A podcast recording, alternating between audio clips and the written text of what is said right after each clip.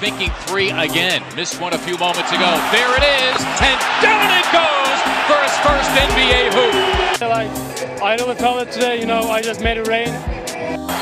Hold me back, fam. A below average three point shooter. There's Simmons. I got 50 biscuits. What's up, everyone? Welcome back to the Pick Swap podcast. Uh, a little bit later today than normal. We're starting a little bit later. The it's already the sun's already going down. It's that time of the year again. It's been like negative 15 degrees every time I get out of the house. It's, it feels like it's been terrible, but uh, the Sixers are in full swing. We're back in action today. Uh, I'm here with Shawnee B. What's up, Sean? Yeah, uh, and personal news: uh, the college career of soccer is officially over, so I can more properly put my focus toward can- my career in pickup basketball. So things are good here. things are good here. yeah. yeah, man. I uh I recently tied in an intramural basketball game. I didn't know you could do Oh. that. Uh pretty disappointing end, but yeah. It's uh Yeah. the pickup basketball world is is one of those that you once you enter, I don't think you ever leave. Oh yeah, I've had I my wish you, toes uh, on the edge. Had my toes on the edge for a while. I'm ready to go full swing. Yeah. Well, I wish you a very long uh and healthy career in your in your pickup basketball. Um so let's let's go into there's there hasn't been too much going on since we last talked on Thursday. Uh there's a game in Indiana. They started their road trip um and an ugly loss to just a really like the Pacers always do. The Pacers games like I feel like anytime the Sixers go to Indiana, it's like my least favorite game of the year. One of my least favorites. Like I just don't like the Pacers. They're not good, Mhm. but like the Sixers are shorthanded, so they didn't really like. And these guys are playing 40 minutes a night, trying to you know pick up the slack of the guys that aren't there. So they lose again after a pretty good, a very good Tobias game. Uh, just, tell me if you had any takeaways uh, from Saturday night's loss in Indiana. Yeah, great Tobias game. He looked awesome. He ended with 32 points, 11 rebounds, three assists. Uh, the Sixers definitely missed Embiid in this one. When we think about the the setup of Sabonis and Turner, one of the things that the Sixers always bank on when they're playing the Pacers is getting Turner in foul trouble and just being the physically demanding. And Drummond just wasn't quite as impactful in that regard. Uh, I, I think we're beginning to see a little bit of the too much Drummond isn't always a great thing, and I think that while he is definitely more of an innings eater as far as what his body can take, like I don't think he I think he's better served in a, a change of pace off the bench role at this at this point in what he has. And uh I mean 16 points. I mean, I'm sorry, 11 points, 16 rebounds for him. So not bad statistically, but not a lot value there from him. Uh, another good Maxey game. So that was another huge takeaway. 24 points there. He's been absurdly hot, and it's it's been awesome to just watch what he's done. So I guess those are my biggest three things. Yeah, man. Maxey has been has been great. And like again, we've talked about this. I feel like we gush over him every time that we talk, but like it's really hard to not at this point. Yeah. Like he's just been so incredible. And I was I wrote an article about him on uh on yesterday and man, like he's at over the last four, like this last week, uh, 26 points per game. I mean, I was playing like almost 40 minutes a night, which is insane. But you know, on like three and a half attempts from three, he's shooting 50%. He's shooting like 93% from the line over the last like five games. Like he's just doing everything that we were like, okay, he's not that great at this yet. Uh, he's just improved on so much. And uh, there's still some like growing pains at times. Like you see that there's a little bit of hesitancy. He's a lot better shooting the three off the dribble uh, than like the catch and shoot, unless he's like really going into it. Um, but when you let him loose, he's just a really fun player to watch. And Tobias had an incredibly efficient, good night, and like a quiet, like I didn't get to watch the full game. I missed a little bit of the first half, but I know he had a big first half, and it, took over. I'm early. just- they wouldn't have they wouldn't have been in the game remotely if he wasn't there early on. As he pretty much scored everything for him in the first even half first half of the game really. which is really nice to see him get back like his footing underneath him again uh because it was like a little bit of a misstep at the early on um his first game back but man i just i really need to see this team full strength again like they're really uh going into this late the late nights we're getting on the road trip like they don't play till 10 tonight they don't play till 10:30 on thursday it's going to be one of those weeks and they go into next week and they and they play late again so i just hoping for Embiid and and Matisse to get and DG to get back soon um, because it's been like kind of painful to see them go through this stretch, like where they were in a lot of games. They, they played a lot of the games, especially early on in this stretch, like really tough. Um, but they're just not talented enough or deep enough without those guys. Yeah, and one more thing on Drummond. He shot four of 12 from the field and didn't really step outside the paint. Uh, he's the sixth percentile among centers for finishing around the rim. And all stuff that is hard to do and just honestly impressively bad with that. But uh, uh somehow I, I don't even know my full like feeling on Drummond is like when you watch him, like he's not particularly bad. He's definitely not standout good either. But we're we are getting the full Drummond experience. And while we have harped on like the how great Drummond has been over Dwight Howard and with that, I would also like to think back to just at this time last year how we were hyping up how great Dwight Howard is for this team and that. So I think I'm pressing a little bit of the relax button on the the Drummond hype, and I'm still I'm still happy with what he's done, and he's been fine and moving up in the starting role. But I'm looking forward to him coming back into as a change of pace guy. Oh, absolutely. I think that was bound to happen though. Like with Embiid missing as much time as he oh, yeah. has, and like we expected the uh the occasional Drummond start. And in the occasional Drummond starts, it feels like it's going to be refreshing and like, okay, we have a decent backup uh, and a guy that can step in. But getting a full dose of Andre Drummond is like from this. So we've always known this from the full dose of, of Andre Drummond is sometimes a little bit too much, and uh, understandably so. And we're just like really, really need Embiid back. And we were just talking about it before we started recording. So they go on a road trip here. Um, Jazz tonight, Nuggets on Thursday. Then they play the Blazers, Kings, Warriors to close it out. And from we're looking at now, Embiid tested positive for COVID on the 8th of November, you said. So yeah. 10 days from then would be Thursday.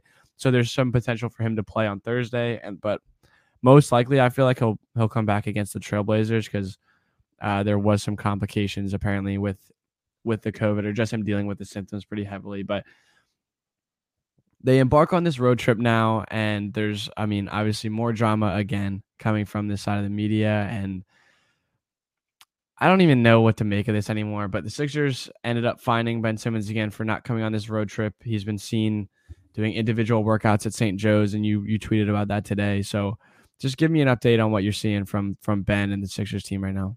Yeah, so there's a couple things on this. The so the root of the the finding and why it's back in place is Ben has not re- not given the Sixers any sort of documentation for the help that he's been given, and that's the root of Morey's continued finding is that just if this was any type of physical injury, like we would be checking with your physical therapist and checking in with this, and that by your contract, if you still want to get paid, you're still part of the Sixers, and we just need that documentation. He has refused to go under Sixers, uh, their mental health specialist, and wants to do his own, which he got through the Players Association, which is valid. But if you want to do that, you have to provide documentation, and he's yet to do that. So I think it's fair game for the Sixers to find him. And once again, like it sucks, but this is also like as much as it's like a mental health first. Like this also I look at as like a it's so easy to just forward a paper, forward an email along. And I think there is like an active kind of communication barrier in why this isn't progressing. So that's the biggest thing. He missed missed the road trip, didn't travel the team. He's going to be fined 2.3 million dollars, assuming that he doesn't show up to any of these six games. Uh, so another chunk of the paycheck there.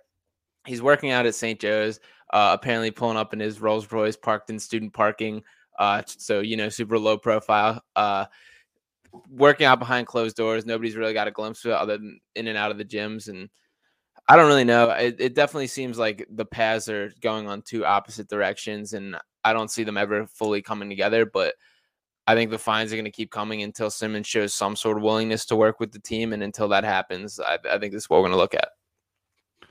Yeah, and it feels like there was like a point in time, there was like a very brief point in time where it was like, okay, it kind of looked like they were lining up together, or at least be parallel again, and uh, that quickly came and went. Uh, yeah, it did not last. That feeling did not last very long. So it's a it's a shame that it's gotten to this point again, and, and, it's a shame that we're you know halfway through November, and this is something that we were talking about in uh, in August, September, and I mean obviously well before that, but like really getting into like oh is he or is he not going to come back and play, and like this is really still the conversation that we're having. So it definitely sucks. Um, I I would I'm trying I try to see both sides on this. Um, but like you said, man, it, it especially from like an agent perspective, from Rich Paul's perspective, you know, depending on who you're dealing with and who you're you're representing and everything, don't you think it would make sense to like make sure that Ben is getting like his documentation or the things that he's going through, whatever, like he is actually like whether he's going through therapy or whatever he's doing, like wouldn't that be like a priority of yours to make sure that the team is getting that information or that team is able to see that so he's not getting fined more? Like I don't really get the barrier between it. You know? Yeah. Um, I mean, the Sixers certainly aren't blameless in this situation as a whole, but in the recent events, they really have done nothing wrong. And I do have a legitimate issue with the way that Rich Paul is like twisting things. Like we didn't talk about the article that he just posted the other day, and which was through Shams' ear. Shams posted it, but it's pretty much Rich Paul's words. And the the one excerpt from it here, and this is a quote directly from Rich Paul, is quote, I truly believe the fines, the targeting, the negative publicity shine on the issue that's very unnecessary and has furthered the mental health issues for Ben. Either you help Ben or come out and say he's lying. Which one is it? And to me, like, I understand. That's a weird thing to say. Right. I understand you have Ben's best interest in mind that you're just doing, trying to do whatever to get him out of Philadelphia, but you're driving such an unnecessary rock here. And like, it's tough for the Sixers. The Sixers, their biggest request here is just show me the documentation that you are getting this help and improving. And that's such a simple task. And until that happens, like I really feel like you have no bone to pick, Rich Paul. Yeah, eh, yeah. I uh, and also at the end of the day, I feel like if this was, you know, the pub the public part of all this was going to be um what drove it past the limit of like him actually dealing with all this stuff. Like, and again, uh, there's no doubt in my mind that there is, you know, some some things going on, like there, and for the right reasons, and like understandably so. But like, if the publicity was what was really making everything worse, like they have done the worst job imaginable in terms of keeping this private. Like, they, I feel like if there was some, like, if they came in and were like, "Hey, uh, he's been going through a lot obviously a lot happened and you know he needs some time. He needs 20 games. He needs 30 games. He needs uh you know this this part of the season. You know what i mean? Like if, if they came in and just said something like that and we're like we just need to keep this private tell people you know here's what's going on. He is you know going to keep to himself. I feel like that would have just been a much more viable and like reasonable option for both sides and instead it's become this like pissing contest where you know you know, they're going to say, you guys should call him out. And then they're just going to make a shitstorm over the fact that the Sixers are trying to plea that Simmons isn't, you know, cooperating or, or potentially say that he's lying. And then on the other side, like, Rich, uh, the Sixers are like, well, you aren't helping us. You aren't helping us help you at all. So yeah. it's just like this. It's just the worst situation ever. And well, when we think back to just the origin of fine, like what has Ben Simmons been fined for? He was fined for not showing up. So Rich Paul saying how the fines are making things worse. What has he been fined for? He's been fined for not showing up to camp in the first part. He's been fined for getting kicked out of practice. He's been fined for not going on road trips and not pre- not playing, not practicing, and not showing the documentation that should be provided if he wants to be away from the team.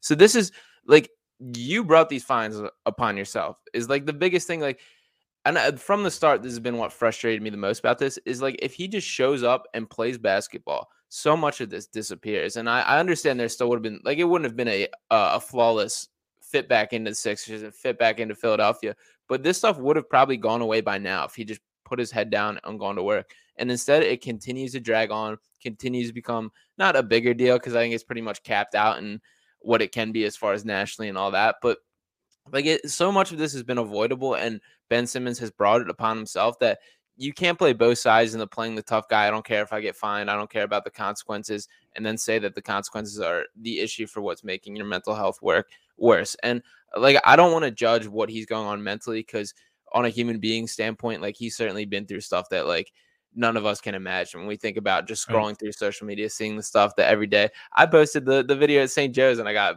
people quote tweeting and saying how they're pulling up to jump him and stuff. Like that is stuff that like sucks and I can't imagine wrapping my mind around. But at the same time, it's like you're in control of your actions for what you do as a professional. And if you just show up and do your job, so many of these like minor details, like they just go away. It just everything will become easier. Yeah, or at least like just trying to uh like just letting the Sixers help or like trying to work something out. And you know, it is hard to say like who knows what's going on behind closed doors, but it just seems like both of them are very strong headed and very you know set in their ways. And as a player, he just can't. You just can't can't be at this point because you're not getting yourself anywhere, and the team's not getting themselves anywhere. And I don't know, man. It's it seems like they're destined for uh, I mean, it's been an ugly breakup. This is like like the most toxic relationship I've ever seen in my life. Um, and it's only gotten like worse, like you said, but it, it, like it can't get. It's gotten to the point like uh the point of no return at this point Yeah. too, because like there, how is he ever going to come back? Uh, how is he going to come back in August? Like, let alone you know come back in now after all of this. So What do you think? I don't know, what- man. James, what do you think happens if he's here past the deadline? Like, you mean he's not playing and Like, he's, he's- still here? The trade deadline comes and goes, and Ben Simmons is not traded. I don't know, man. I don't know. Like, I, I don't know because he's not going to play, right? Like, we're assuming he's not going to play for the Sixers ever again. I would assume that, but I also think like uh, Ben Simmons has plenty of money, but nobody's equipped to just be taking two million dollar fines, eight million dollar fine. Like this guy has thirty five million dollars on the books that I'm sure he wants, and I'm sure he want like wants as soon as possible. And again, playing solves that. So if there there is a part of me that I think Morey is willing to push that if like it gets to that point, and if there's still no value. Now, in contrast, I personally feel like this team so far this year has proven enough and proven to be competitors enough that we owe it to them to get whatever we can at the deadline and make a, a run for it this year. I don't I don't think we're far off enough that it's worth like scrapping the season because as it is, this team is fine, pretty good. Like we're not a championship contending team. We're missing the guy that's been relied on as our second best player for several years now. It's just simply not there, and we've had nobody to replace him. So we're not going to be as good as the, the Sixers are not going to be as good as they were last year or in previous years simply because of that. But if we do get like a trade piece, and I'm not, I mean, again, the market feels like it changes every day for who's available, who's not, who, what's true, what's not. But like, if there is some sort of legitimate piece there or any uh, anything, like I think it's worth pulling the trigger and giving this team a chance to compete this year. Oh yeah. Oh yeah. I think so too. And like honestly, I would get I would be more worried once like January hits. Like I feel like or I, I also trust Morey, but in the way that I feel like people are gonna see teams are gonna see the trade deadline coming around and being like the Sixers are really gonna get want to get this guy off the hook. Like they're really want to gonna move Ben here. Um so I honestly think that the goal is probably if they're gonna move him to move him before you know the middle of February, considering that like I feel like the deals or the, who's available or um, the value of that deal might go down because it is the trade deadline and, and teams are thinking that the Sixers probably want to get this situation over with and give their team a chance to you know actually succeed down the road. So, I mean, I think there this is at least going to go on into like a month from now, maybe a month from now, early Mhm. December. Um, we've talked about that timeline a little bit before, so. I don't know, man. It's just uh I was like there was a really good point in time where I was like, I don't really care about Ben anymore. This team's really fun. And then like they lost four straight and it's like everything sucks right now. So it's time to start over like talking about Ben again.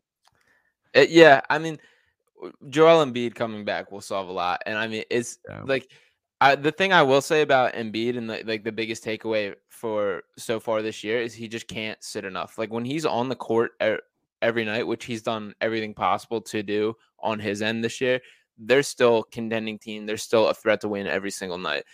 Now that he's been out with COVID, which is for the most part out of his control, and like you can't blame him for certainly is like we see the team with and, and again it wasn't just Embiid like this is losing without Tobias Harris without Matisse without Danny Green without Isaiah Joe. There's been a lot of pieces here lost. So I'm not like I don't want to make these past what is it five straight losses now? Like Four, four? Four, I think.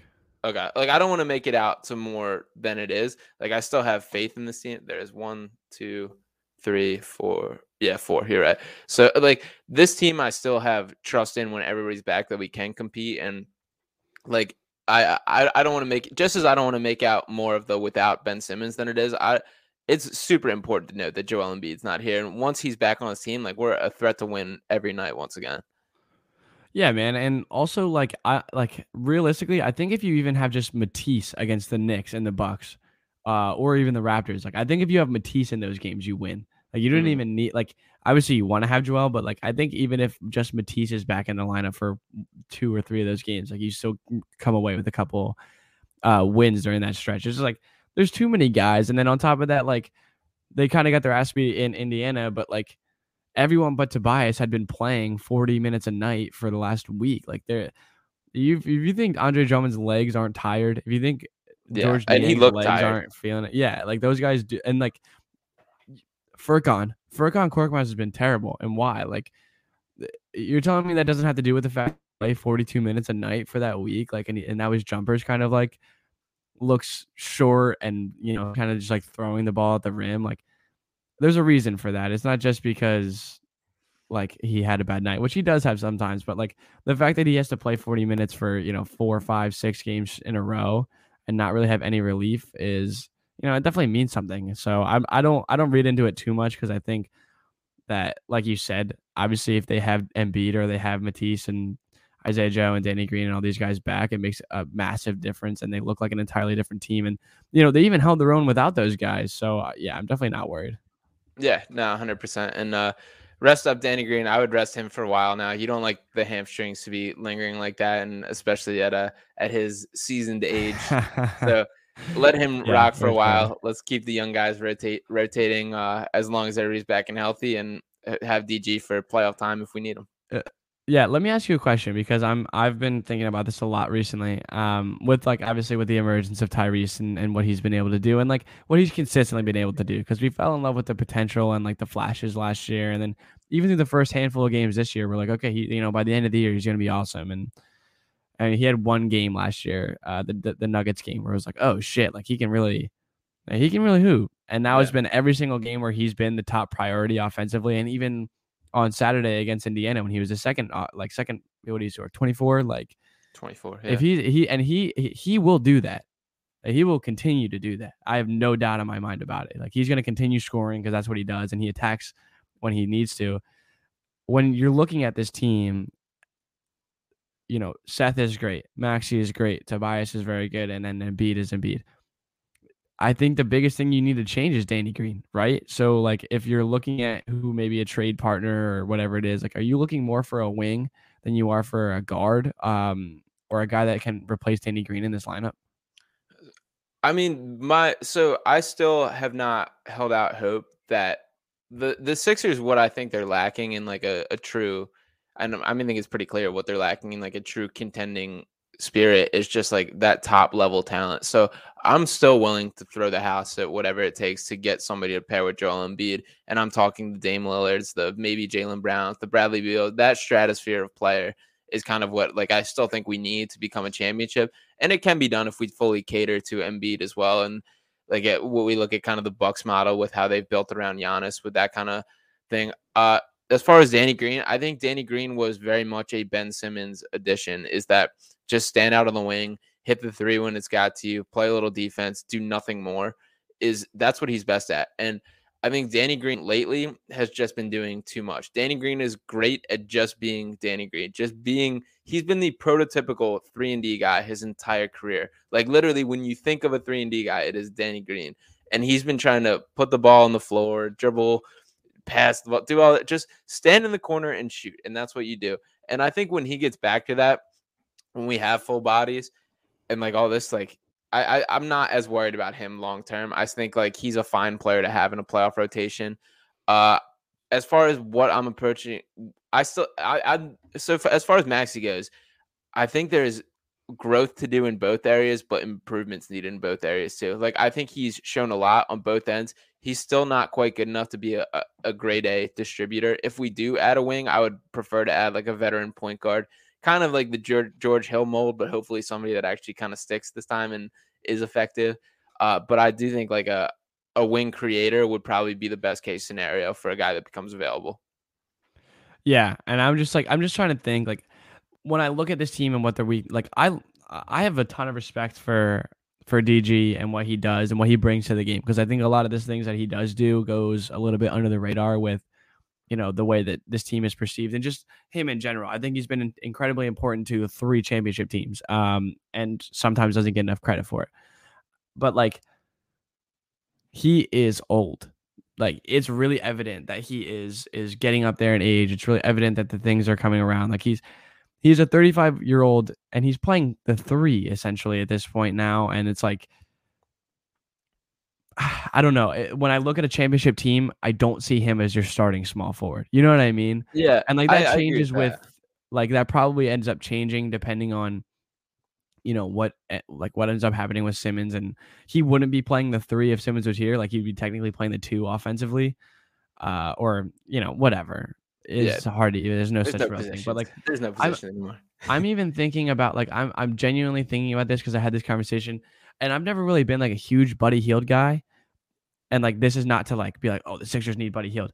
But that man is shooting 10 threes per game and shooting 41% and 28 minutes a game.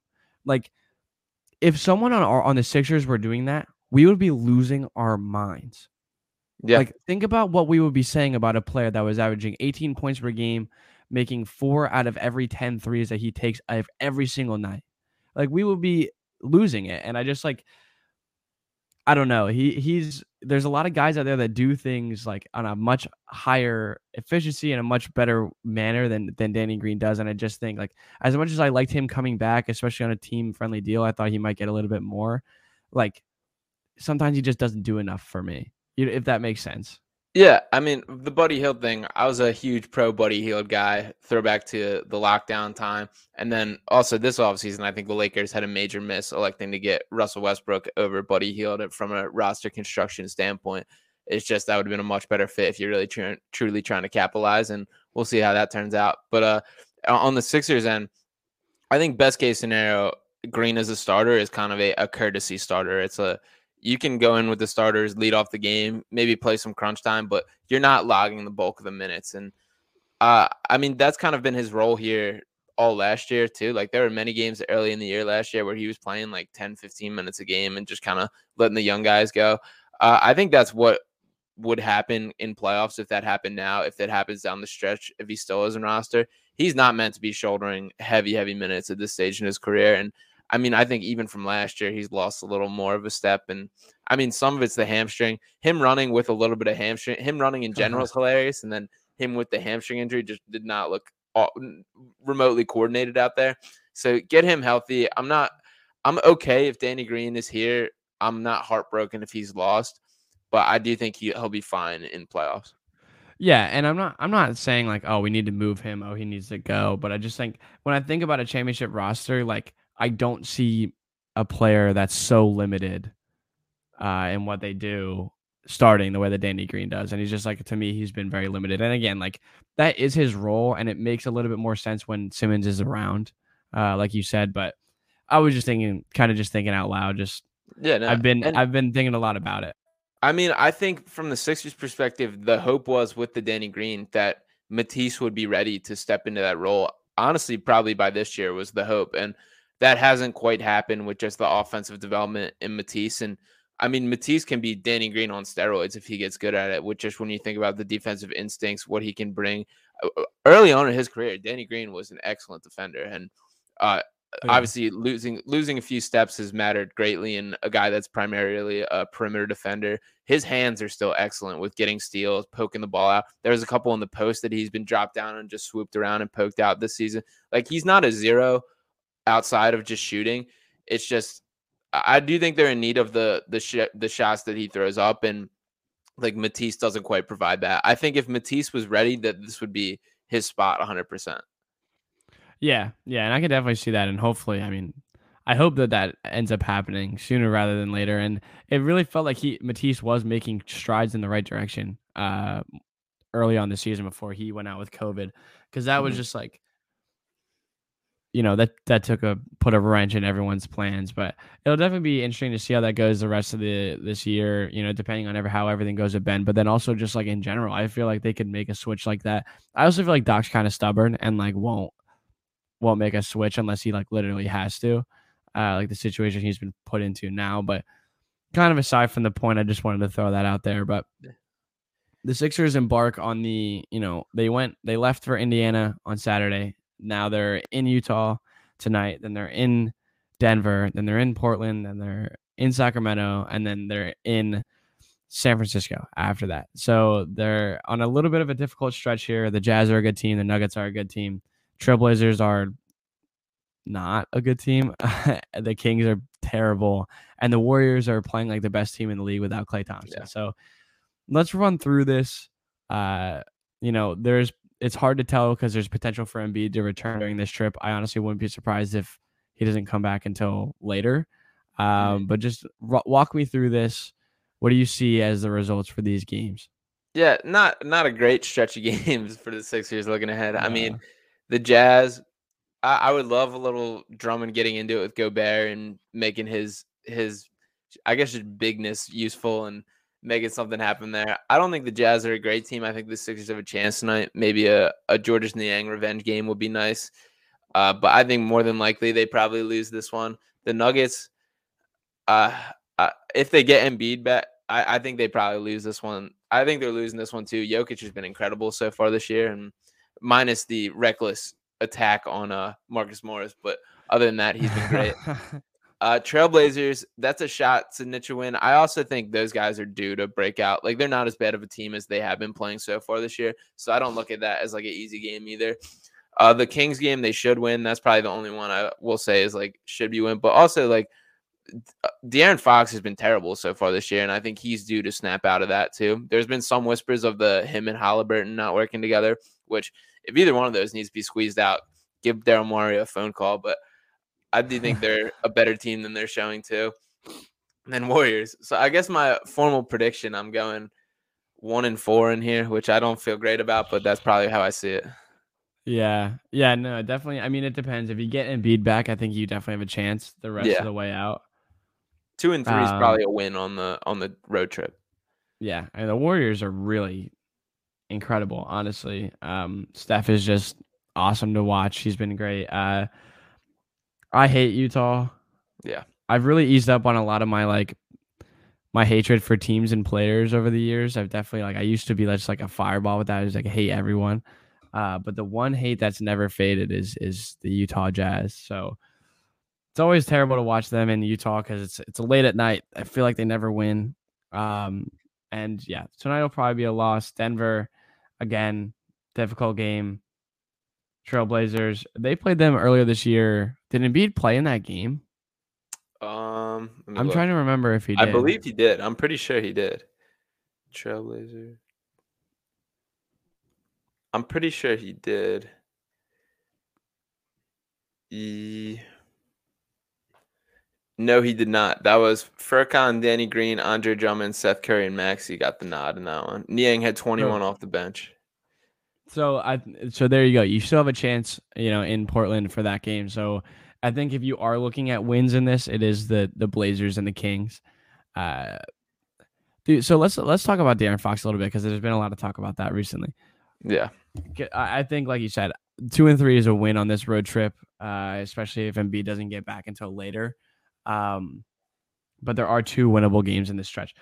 Aside from that, uh, this can be like our last point because we have uh, a lot more to talk about tomorrow and Thursday. So the Mhm. the Kings are, I mean, the Kings are just preparing a nightmare for themselves. I feel like they just are never ever on the same page between their front office and their coaching staff and their players. Uh, they literally just have Marvin Bagley in jail, which is like a miserable thing. I think I, I, I really hate that for him and the and for them. But now De'Aaron Fox is struggling, and what he's at like he went from like 25 points per game down to like 19 and a half. Uh, his field goal percentage has been way down. His three percentage has been like it was never great, but he got it up to like 33 last year, and then it's back down to 24. So not great for him. Uh, is there like, do you see any way that he's like, you know, ready to move on, or the Kings are ready to move on, depending on how they see the fit between him and Halliburton? Yeah, I mean maybe Uh, he's been like bad shooting. Like he's shooting 41.1% on, from the field on 18.1 attempts, 23.1% from 3 on 4.6 attempts, which is also a lower attempt from last year. He's going down from 5.5. I mean, the pros to like a Fox deal, it's fully embracing Tyrese Maxey. I feel like I feel like Fox and Maxey as a backcourt just like you're really pushing your Thunder and Lightning is your Thunder with Joel Embiid in the half court, and your Lightning is Fox and Maxey and fast break and just wrecking havoc basically. And which I could see working. I don't mind that with Tobias as a nice settler and whatever you want to throw in as the third. Maybe Seth. I don't like Seth Fox and Maxey because it's just too small there. So maybe Matisse. I don't know. That it's it's not a seamless fit, but it's something to play around with. Uh, I could see the Kings starting to look into moving on. I think there's if if they decide that Halliburton is kind of more of an identity guy, then like I don't think him and Fox are a seamless fit either. Either I don't think they're like awful together, but I, I think it's workable, but not ideal. So if they do see something in a, a bigger market, I don't think Ben Simmons is that guy either. Uh, ben Simmons is honestly in a lot of ways like a, a, a bigger De'Aaron Fox, who he does more defensively, but Fox does a lot more offensively. So I don't think there's enough smoke to call it fire there, but who knows?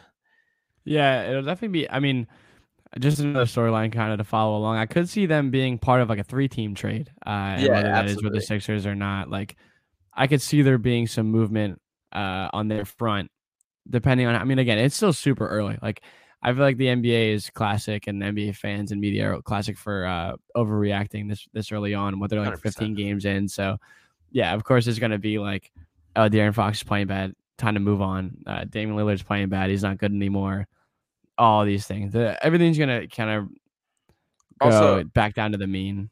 I would like to go on record as Marvin Bagley is is not a good basketball player, and uh, as yeah, man, but he's like, not even getting a shot there. Yeah, he also they told him to check in the other game, and he said no. So I Oh, partially wow. feel bad for him. Partially is I, this is another mess situation, but there should be no team looking to build a trade around getting Marvin Bagley at this point. No, uh, but like the only the last thing I saw was um they were getting they got blown out by like 30 and like he was a DNP coach's decision. It's like you can't even get a you can't even let him get in for like some this I don't remember- play minutes. I don't know. I don't remember what game it was. That may have been the game where they said to go in, and Maybe. Bagley said nah. Yeah. I mean, they've been talking about it. It's been a story for a while. It's like just move on from him, man. It's like it's like the same thing with like Kevin Porter Jr. when like that whole thing in Cleveland. It was like man, just move on. Just yeah, and they they they traded him for a second round pick, and it's like if it's probably like the second round pick's probably better than the headache that was going to be caused within the locker room there. So, you know, sometimes it's better just like or just cut him, man. If you're not going to trade him, but you're never going to play him, just cut him. Like a I lot of know, people are saying seems- the same thing about the Ben Simmons situation. That would be fair, yeah, but like Ben is a three time All Star and Defensive Player of the Year. Like he, there's actually some value there. Like if uh, you you have a threshold of players that's like okay, this is where you'd match the the value of Ben, and like if these players don't meet that value, you're not going to trade them. But it's like it's Marvin Bagley, and if he's literally not playing for you, and like we said, he's not a good basketball player, like cut him. trade him for a second round pick, third. Like I don't, uh, for you know a late first. I don't know. Do something. At least just like get it out of your hair. So it'll definitely be interesting to see how it goes though, because this this the Sixers are in a strange position. Um, like you said, they're like they've been playing really well, and when they are fully healthy, they were you know one of the best teams in the league up to this point. But you know, there's definitely still the uh, like it's still the thought in the back of your mind, like they're not good enough to compete at a at a real level. So, you know, in my mind, there is something impending. It's just about like when rather than like if. So, I don't know. I'm just like, I just want them to be back healthy so I can see like again what they really have because we only got a like we only got like a four game stretch of that. I feel like. Yeah, I mean, I'm I'm mentally prepared to lose this this road trip already. Uh, I, I generally don't. I generally really don't care that much about the regular season and sta- statistically standings wise where we really end up. Uh, there's such a drastic change in like regular season to playoff basketball that just catering toward being ready for the playoffs is the most important thing. So, as much as it sucks dropping a bunch in a row, like the Sixers have bigger fish to fry, and hopefully those guys are coming back soon. Yeah, absolutely. So, uh, they're back in action tonight at ten. Tune in tomorrow, Sean. If you want to, if you want to preview this quick. Yeah, we're gonna have uh ask some questions about Joel Embiid's knee to Dr. Rami Hashish and uh get a little insight on the meniscus, the treatment of that, and just the outlook going forward. So it should be interesting. Uh, we'll have that up and ready for you guys. So yeah, excited. Yeah, definitely. It's gonna be a, a fun little conversation. So, uh, we'll get you guys three days in a row here. So we'll get this out tonight, uh, before the Sixers game tonight against the Jazz, and then we'll talk to you guys again tomorrow, uh, just briefly with uh, Dr. Hashish, and then Thursday morning again. Uh, we'll be back on our regularly scheduled program at 9:30 in the morning, doing our thing. So. Uh, if you guys want to check us out, check us out on Twitter at PickSwapPod, at Sean underscore Bernard one. Check me out, JSBrain17 follow the YouTube, get this on all your your podcast platforms. Uh, it's been a pleasure as always, Sean, and we'll talk to you guys soon.